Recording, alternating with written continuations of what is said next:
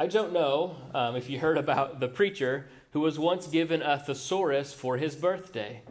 But the next Sunday, he began his sermon saying something like this Today, I would like to preach, admonish, edify, enlighten, exhort, instruct you. Well, I'd like to sermonize about the Lord, our God, our Creator, our King, the Eternal One. His normal half hour sermons went for about three to four hours the next time. what if we gather as Christians together and we all had a thesaurus and we were told, How would you describe God? What descriptions would you give to describe who the Lord is? So if you had, if you, if you, if you had your bulletin and a pen, you need to write down a list of descriptions about how you would talk about God. How long would your list be? You probably have a lot of things come to your mind, a lot of ideas, a lot of attributes you think of, a lot of what God has done, probably some Bible verses. A.W. Tozer once said this that what comes into our minds when we think about God is the most important thing about us. Always the most revealing thing about the church is her idea of God. Now, go back to your list that you, that you just made, right? I wonder on how many of our lists would include that God is holy. I think sadly, God's holiness would probably maybe not make our top three, maybe, maybe not even our top 10. And that should be concerning for us. Because the scriptures, if you've read your Bible, you, just from the Old Testament, but especially even in the New, it's emphasized a lot as well, but the Old especially, is the Bible goes almost out of its way to make it very clear that God is holy. I mean, it's over and over and over again. The Bible goes, makes it, it wants to just highlight it, wants to put it in bold font, underline it, that God is holy. In the book of Isaiah, the Lord speaks of holiness about 56 times many of them in reference to himself and how his people should be. We just read Isaiah 6 this morning. Holy, holy, holy is the Lord. Sadly, what the Bible emphasizes most, uh, we often emphasize least. And I believe that this is telling us what Christianity oftentimes in America is like, is we forget who God is. And there's a, a, big book of systematic theology by na- a man named Louis Berkhof, and he wrote this. This is a helpful quote. I hope, hope you'll hear this well. It does not seem proper to speak of one attribute of God as being more central or more fundamental than another. So it doesn't. But if this were permissible, the scriptural emph- emphasis on the holiness of God would seem to justify. So what that means is it's not right to say, well, God is 90% love, like 2% holiness, 3%, like that, that, that's not right. He's fully all his attributes, right? But if you could say, what, which one does the Bible emphasize the most? It seems to be holiness. Okay, that's what, that, that's what the quote is saying. And perhaps you think this is irrelevant because maybe our standard of holiness is just fine. Or maybe because we know that God is love, holiness isn't really crucial because after all god is loving so holiness is kind of just like it's something he, he just does but he's also very loving which is true. But hebrews 12 14 says this that without holiness no one shall see the lord. So our interest in holiness should be piqued right? If we don't have that we can't even see him. We can't go to him. We can't know him right? This matters more than we could think or perhaps as, as a Christian, you're just thinking that holiness is a distinguishing mark between you and the world. As people of the Lord, we must be otherly, right? We must be in the world, but not of the world, right? That means we're holy, we're distinct, we're different. Uh, it's being holy is kind of like the ring finger of the Christian life. How you know someone's married? Well, typically you see a ring on their finger, right? Well, how you know they're a Christian? Well, typically they live distinct. There's a different life that they live, right? And today in 1 John chapter 1, uh, these two verses here, uh, 3, John gives us three essential descriptions of holiness to assure us of eternal life. So I want you to see three descriptions of holiness to give you assurance. Starting in verse 5. First, holiness is essential to the nature of God. I want you to see two things briefly about this. Number one, the first thing is that the prominence of God's holiness. Look at verse 5. This is the message we have heard from him and proclaimed to you. So, what John is saying is all the teaching we've heard from Jesus over our years of knowing him, all that he said and taught and helped us understand this is the pinnacle. It, it primes up. This is the, the summary. This is the, the thrust of it right here, right? John's first words to us are actually not about us. Isn't that weird? Well, the first thing Jesus says to love each other. Well, no, no, no. John's saying, slow down. First thing Jesus says is actually not about you, but it's to you, right? Because our greatest need is not to hear words about us, but to hear God speak to us, right? And what's primary for John is God, God's preeminence, God's primary, right? John gives us the promise of God's holiness in the preaching and teaching of Jesus. And this shouldn't be, again, surprising to you if you ever read the Old Testament. God's holiness seems to be almost like the Mount Everest in the mountain range of what he is, right? Just, I mean, like, I say, it just sticks out, right? Uh, the book of Leviticus mentions the word holy about 75 times. I mean, if you read it, it's just over and over. It's just a drumbeat. It's holy. It's, he's holy. He's holy, right? Holiness is essential to the nature, to the nature of God, as heat is essential to the nature of fire. And John starts his preaching by saying, if you just look at verse 5, this is the message. This is it. If I had to sum up everything Jesus said, it is this. So it's very important for John. It's also confirmed by God's enemies. If you think of the demons, whenever Jesus casts out a demon, uh, they're very, very intelligent. They know who Jesus is, right? And oftentimes they scream it. Or one of the demons screams this in Mark chapter 1, verse 24. The demon that Jesus casts out in terror says this I know who you are, the Holy One of God. He doesn't call him the wise one or the patient one, the loving one, though he is those things. He calls him, You're the Holy One, right? Because it seems to be prominent. So, brothers, let us repent of our low thoughts about God. Holiness doesn't just mean that God is pure, though it does mean that in a sense.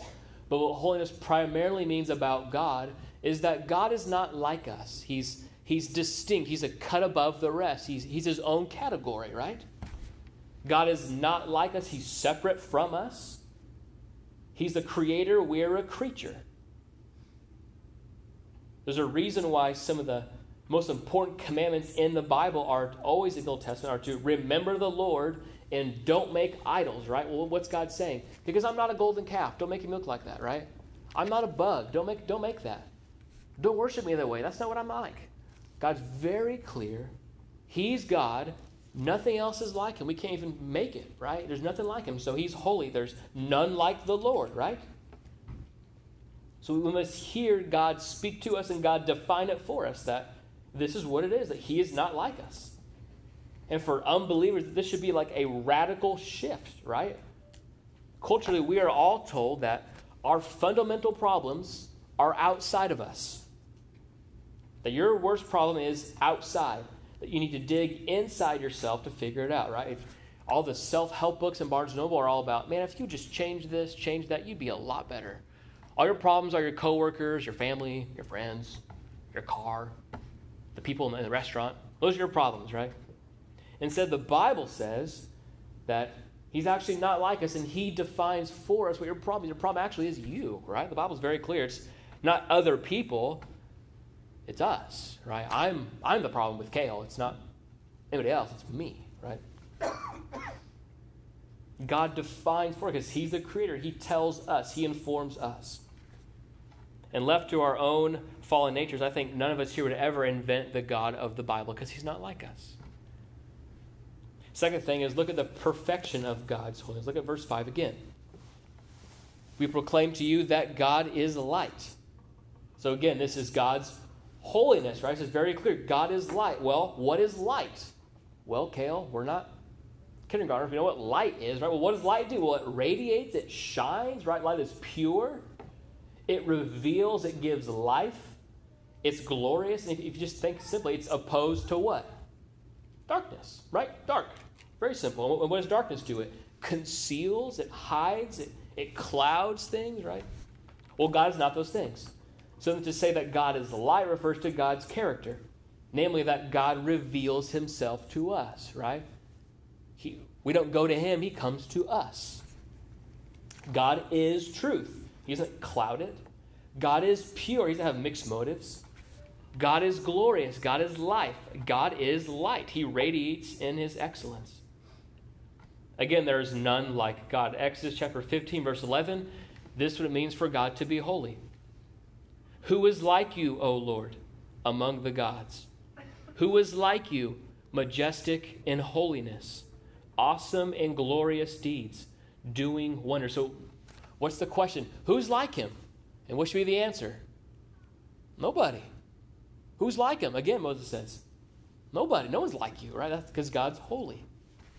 You maybe put this way God's holiness is his otherness. For God to be holy is for God to be God. It's his godness. It's what makes God God. That's why in the Old Testament, you guys ever read like the book of Exodus or even just like Leviticus and Numbers, how does God always appear to his people? Like fire, right? Like a burning bush or a pillar of fire. People are in fear, right? Burning sacrifice. There's a, a fire on Sinai. There's always fear and trembling. Crying out. we, we can't even look at him, right? Because he's so otherly. He's not like us. That's what it means for God to be holy. It's God's going public of who he is. Look at verse 5 again. This is first the positive God is light. And uh, John's saying the same thing, but here is a negative that God is light, and in him is no darkness at all. So John doubles down. They, they don't have the ability to put italics or to underline or to bold, bold font, so they just repeat it, right, for emphasis. In him there is no darkness at all. In the original language, in the Greek, it actually it reads like this There is not no darkness in him. So there is not no, no darkness. So he's negating the negative, right? Because there's none. There's no hint of immorality or death in God. There's no ounce of impurity or falsity. There's no unworthy word or motive. If you, if you ever lit a match before and you hold it up, do you know what the shadow looks like?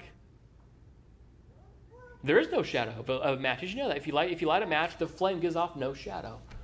So God is. God gives off no shadow. There's no darkness. He's pure. He's holy. There's no, no darkness at all. Genesis 18:25 says the judge of all the earth will do right. So friends, just for a minute, just sit under that reality. God will never do you wrong. He never has, and he never will. He'll never be guilty of sin or injustice. His motives, his desires, all that he does is worthy of praise. He always does what is most praiseworthy and never does what is not. He does everything, the Bible says, for his name's sake, because God is holy and he is good. The God of the universe is, Hebrews 12 says, a consuming fire. That's how holy he is. And now, maybe you don't like, okay, but why is that important? How does that matter in a church? Why does that matter? What's, what, what's this mean? Well, if you remember Exodus chapter 32 and, and, and the golden calf, why do they do that? So Moses goes to the mountain, God's up there, and they go, It's been too long, Mo. We are tired of waiting down here. So what do they do? Make a cow, right? Because they don't think God is holy. They, well, we'll, make, we'll make a God like God. We'll just worship that, right? Or maybe, maybe you've ever wondered why so called churches function like what I've heard before called silly centers. Meaning, some pastors will zip line down to the stage. They'll put on big rock concerts and give away cars. Give away cruises if you keep coming. And raffle one off. They have fog machines. Or pastors will, will play movie clips. And we'll, we'll do a sermon about a movie today on a Sunday morning. Or they pray, I heard this is in a video I heard a couple weeks ago, they pray to the quote, queer God.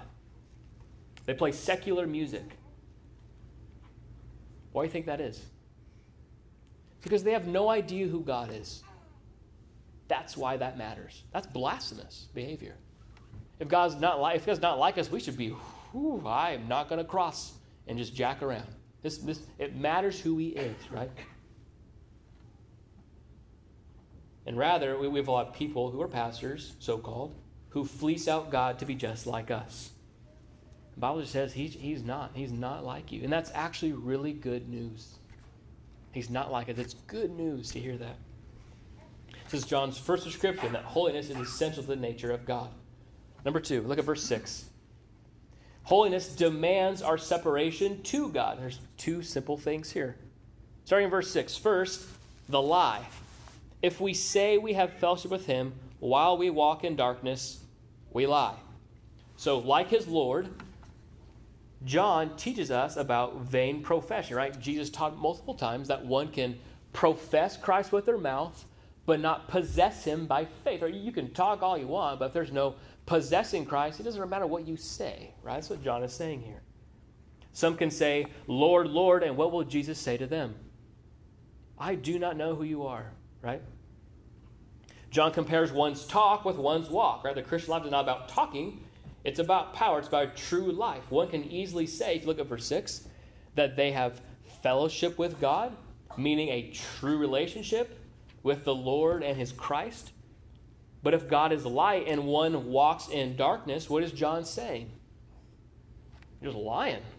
You do not have fellowship. You just you don't have it, right? There is no fellowship. What fellowship does light have with darkness, or oil and water, or light and dark? There is, they don't exist. They can't. They're going to rule and battle each other, right? So separation from darkness is separation from sin. Remember, darkness hides sin, it deceives. John's saying light does not do that. Light is the opposite. So there cannot be fellowship with God and friendship with darkness. Look again at verse 6. If we say these things while we walk, the Greek refers again to a lifestyle, not just like you're walking, saying, not like you're actually walking down the sidewalk, but your walk, your, your lifestyle, your habitual direction, what you're doing. Why? Because walking is as natural as breathing, right? You just walk, you breathe. You breathe, you walk. It just it's your natural life, right? So if in your natural direction of life you say, you know God, but you walk in darkness, your natural life is walking in darkness, John's saying you have no clue who God is. You're just you're you're lost. You're lying, right? Pretty strong words. Colossians 1:10 says to walk in a manner worthy of the Lord, fully pleasing to him. So again, a walk is your life, how you act, how you think, how you talk, right? So there are those who are Christians, who say they're Christians, John is saying, and yet their natural habitual life is one of sin and darkness. John's saying, their legs betray their lips. I hear what they're saying, but I just, they're lying. They're a liar, right? The Lord will not be involved with our love affair with sin. Holiness demands that we cut ties because how many masters can you serve? What did Jesus say? You cannot serve how many? Two. You, you can't. You can't walk one path and walk there and just, I'm, I'm going to ride the fence and I'll just get over it. Just not how it works. You're one or the other, right? This should not surprise us because ever since the, the beginning of the world, God has always been making separations between light and dark, right? In Genesis chapter 1, verse 4, what did God say? He made the light, He made the what? Darkness. Separation. There you go, right? He put a separation between water and land. There's a difference between the sun and the moon. There's, there's a distinction. God has always been doing this. So his people will always be like this, right?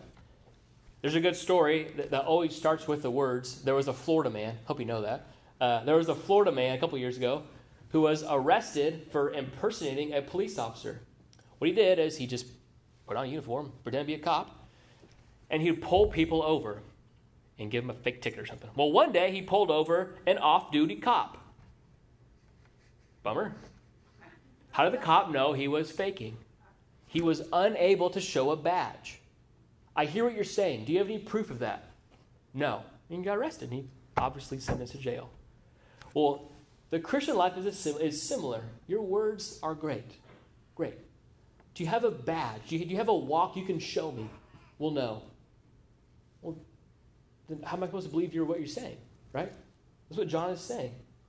Robert Murray M'Cheyne said this It is the mark of a hypocrite to be a Christian everywhere but home. I want that quote to sink in. Probably the most painful thing I've ever read. It is the mark of a hypocrite to be a Christian everywhere but home. And maybe you, you, you could put it positively, right? I'm different at church. I'm different in front of other people. I'm different when I'm at seminary, you could say. Uh, I'm, I'm different in public, but in private, man, I'm a, people know I'm a jerk.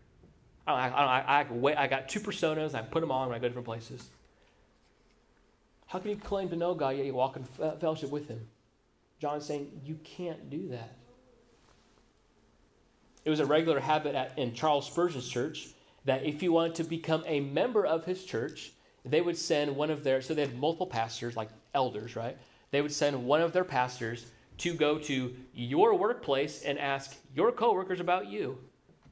Yeah, we see John's going to join. What do you know about him? Be alarming, wouldn't it? But if you're if you're walk, match your talk, you have nothing to worry about, right?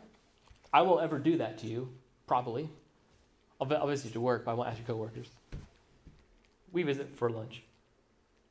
But if we say how, if what we say and how we walk our divorce from each other, John is saying you lie. That's just not true. Second thing, look at verse 6 again. Your lifestyle. We do not practice the truth. So truth loved is a truth lived, right? Your lifestyle is an evidence, is the evidence of your heart. And John is first pointing out the fruit, the symptoms that we see, right? Again, the original language talks about habitually lying. It, verse 6 literally says, this, this is the understanding. We habitually lie and we continu- continually do not practice the truth. So, practice, you think of like a doctor or a lawyer, what do they have? It's a what?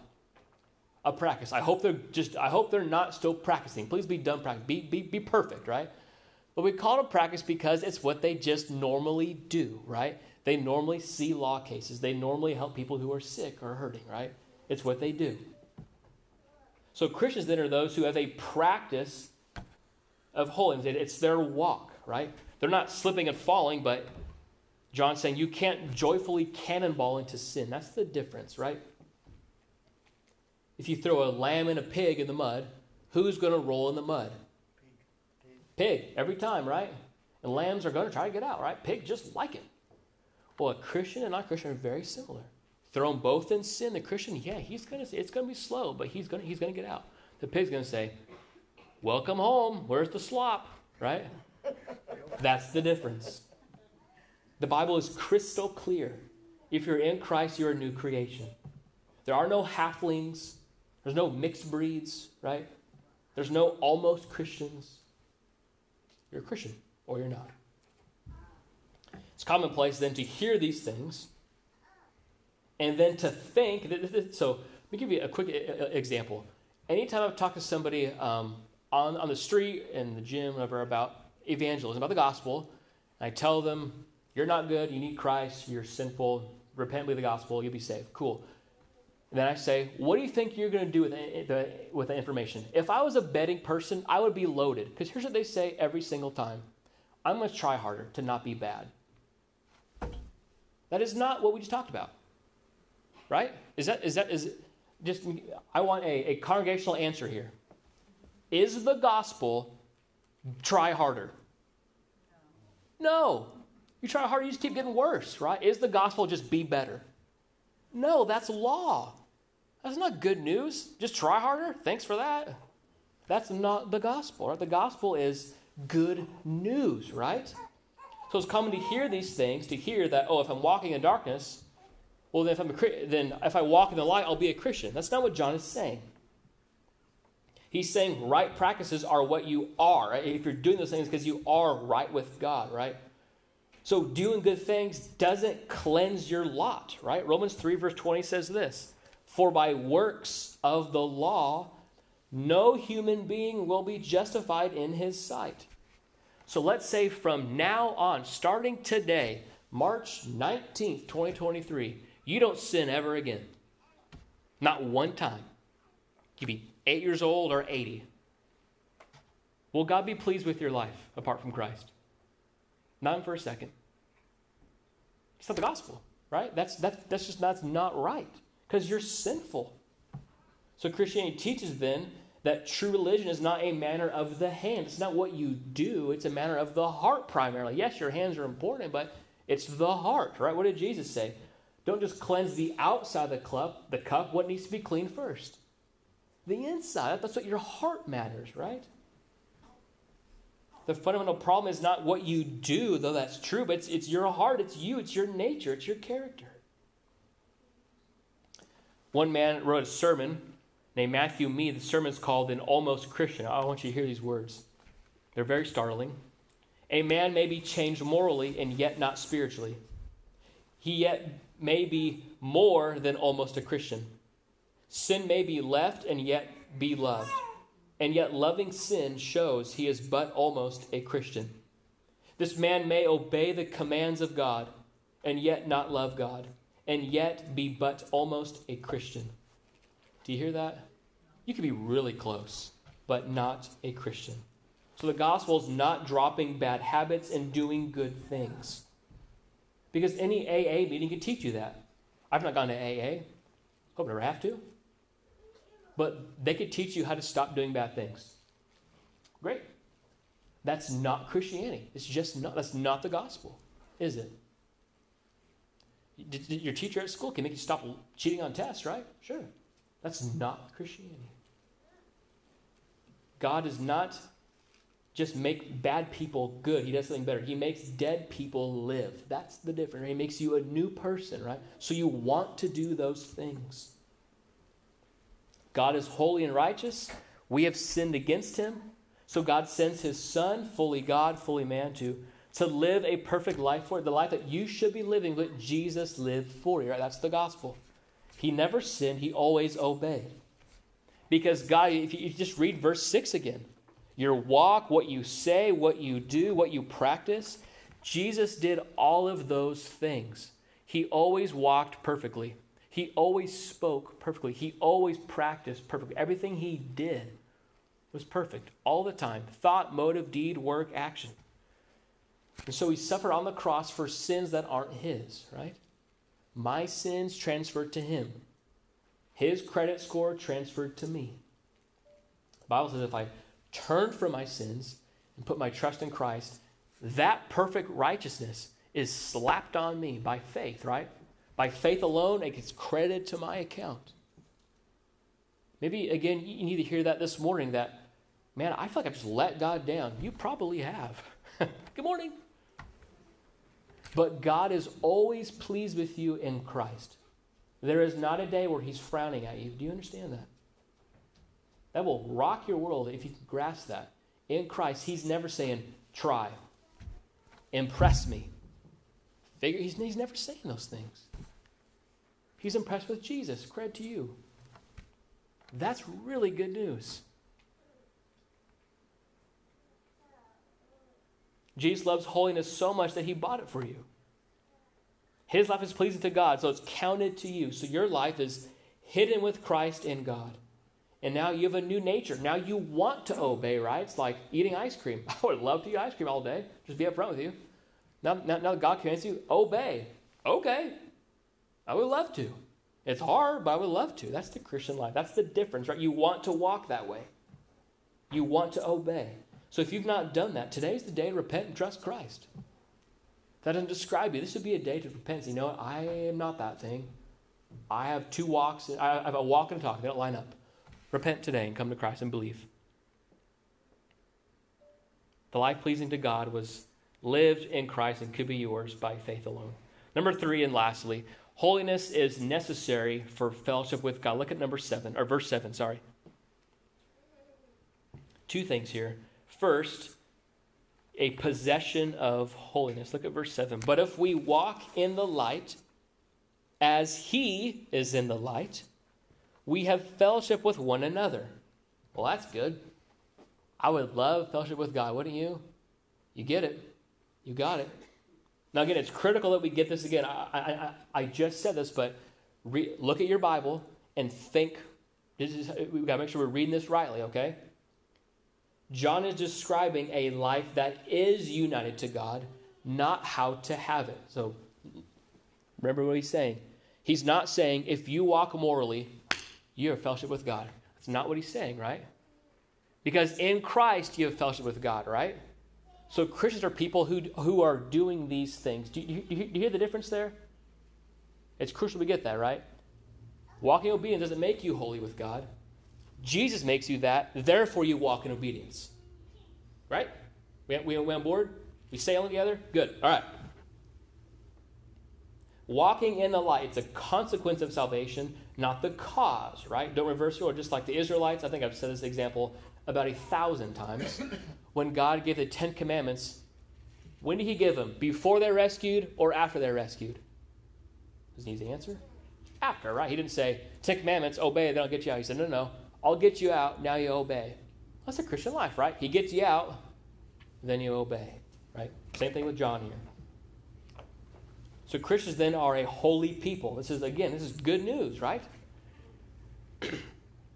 I once heard someone say that the first thing that we impart to our children is a sinful nature. First thing they get, we love you, sin, right? First thing we give them. The first thing God gives to his children, it's a holy nature. You're, you, you get it. It's given to you. You're holy like he is. Instantly holy because of Christ. And then you grow in it. It's been secured by Christ. And with this, you have fellowship with God. You actually have fellowship with God. And then God declares you holy. He gives you His Holy Spirit to read from His holy word so you'll be a holy people for His holy works. I mean, on, just, this is the Christian life. It's very simple. Do you remember Enoch in the book of Genesis? You guys remember that guy? he's pretty cool. He walked with the Lord for I don't know how long, and all of a sudden just vanished, right? He was so close to the Lord, God just said, Yeah, it's time to go. Wouldn't you like that? Be so rapid with the Lord, it's like, man, where's Caleb even at? Where's this guy even at? He's just always, he's always, he's nothing like us. He's just always with the Lord. Where's he even been? I would love to be Enoch. What do you? Just so close to the Lord, just, man, he's just with him all the time. That's what I want. Hebrews 11 says it was because of faith, verse 5, that he did not see death. So, friends, is that your desire? To know Christ, to have him so close. Whatever impedes your walk with Christ today, the Bible would say, just cast it, ditch it, throw it away, right? You fellowship with God, which, not, which is something no angel even has. Second thing, a progression in holiness. Look at verse 7 again, the second half. And the blood of Jesus, his son, cleanses us from all sin. So, though we have fellowship with Christ, if you're anything like a person with a pulse, you still fight your sin, right? Every day. You have peace with God and then war with your sin, right? You're, you're, you're, you're a walking battlefield. You're peace every day with the Lord, but man, your sin just ah, right? Just gnaws at you. You're crucified, your flesh is crucified with Christ, but it's slowly dying, right? The old Adam, the old man, just does not leave you alone, does he? And John tells us that because of our fellowship with Christ, the blood of Christ also cleanses us from all sin. So we have full fellowship with God, and yet we need to be cleansed daily. Do you remember in John 13 when Jesus washes the, washes the disciples' feet, remember what happens? What, what, what, what does Peter say? Ah, pass. I'm good, Lord. And Jesus says, Peter, if I don't wash you, you can't have any part with me. Then what does Peter say? Then start with my head, Lord. Wash me all the way down. Peter, back the truck up here. Calm down. But what Jesus says to Peter in John 13 is, if I don't wash you, you have no fellowship with me. And then he says that your feet need to be washed daily. It's Just the idea that in Christ you are fully cleansed. All your sin is removed. But yet your feet need to be washed. You need to be growing in holiness every day. You need the blood of Christ to cleanse you afresh every day. Lord, I blew it today at work. Lord, I said something dumb. I argued with my wife again. I'm angry at my kids. I, am oh, sorry. Please forgive me. That's the regular Christian life, right? That's just what we do. The closer you are with Christ, the more sin you actually see. And for the Christian, Christians are not or Christians are still sinners, right? They're not sinless, but they will sin less. That's the point. Uh, someone once said, "Sin is still present, but sin is not the president." Do you, do you hear the difference there, right? That's the Christian life. There's a friend of D.L. Moody, the evangelist, uh, who was once visiting a Scottish home on a pastoral visit. And on his way home, he noticed that it was wash day because all of the ladies' white sheets were hanging out on the clothesline outside. And during his visit, it began to snow. And as he left, he noticed now that her white sheets did not look so white with the snow in the background. This is what that lady said. She said to F.B. Meyer, What can stand against God Almighty's white? So, friends, even our, man, I am a pretty holy Christian. The more you've grown in Christ, don't you realize, man, I'm just nowhere close where I want to be. Do you feel that way? That's a good feeling. That means you you understand, I am nowhere close where I want to be. Can I just tell you, that's where I feel a lot. Why I still wrestle with this thing? Why can't I do this better? Why am I still doing that? God is holy, we are not.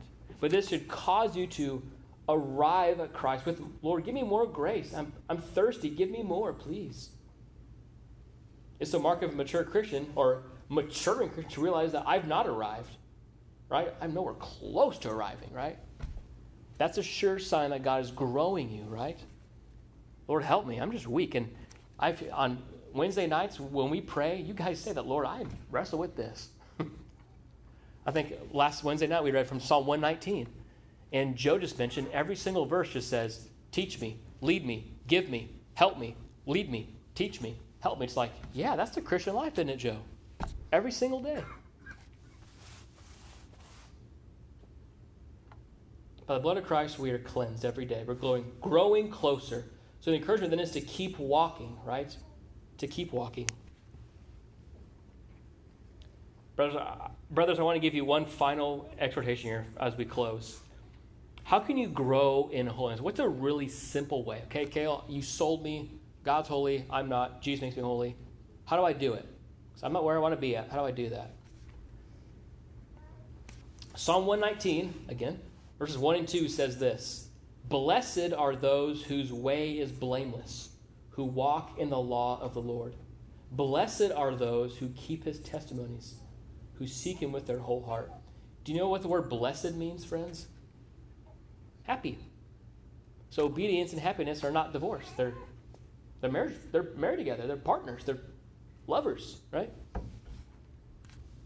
So I want to give you one way to, to do that. It's very simple. And it's what this book is called. Fearing the Lord. It's very simple. How do you do that? Well, again, Psalm 112, verse 1 says this Praise the Lord. Blessed is the man who fears the Lord, who greatly delights in his commandments. So fearing God increases your joy. Cool how that works, isn't it? Do you remember the story of Joseph and Potiphar's wife? Do you remember what she tried to do? Joseph, come to bed with me, right? And what does Joseph say? He runs so fast the shirt comes off, right? He just take the shirt, right? He runs away, right? And what did he say? How can I do this great wickedness and sin against God? It's what drove Joseph to holiness and happiness was fearing God. How can I sin against God? I can't do that. It's not worth it, right? I don't care who you are. It's not worth it, right? And we grow simply in the fear of the Lord by being aware of God's omnipresence. Every day, Jude asks me a question, something like this Daddy, is God bigger than this backhoe? Is he stronger than a building? And yesterday he asked me, Is Jesus with us all the time? You know I said? Yeah. He's always with you. If you're a Christian, He's with you all the time in a good way, right? Well, that's the simple answer. How do you grow in holiness? Well, God's with you everywhere you go. Why would you want to sin against Him? He's right in front of you, right behind you, right? He's on top of you, He's all around you, right? That's how you grow in it. Knowing that every day is a day to honor the Lord, to, to please Him, to strive to make Him smile, though He already smiles because of Christ. Holiness demands, God demands your holiness. I pray that you would grow in holiness more this week as you fear him. Let's pray.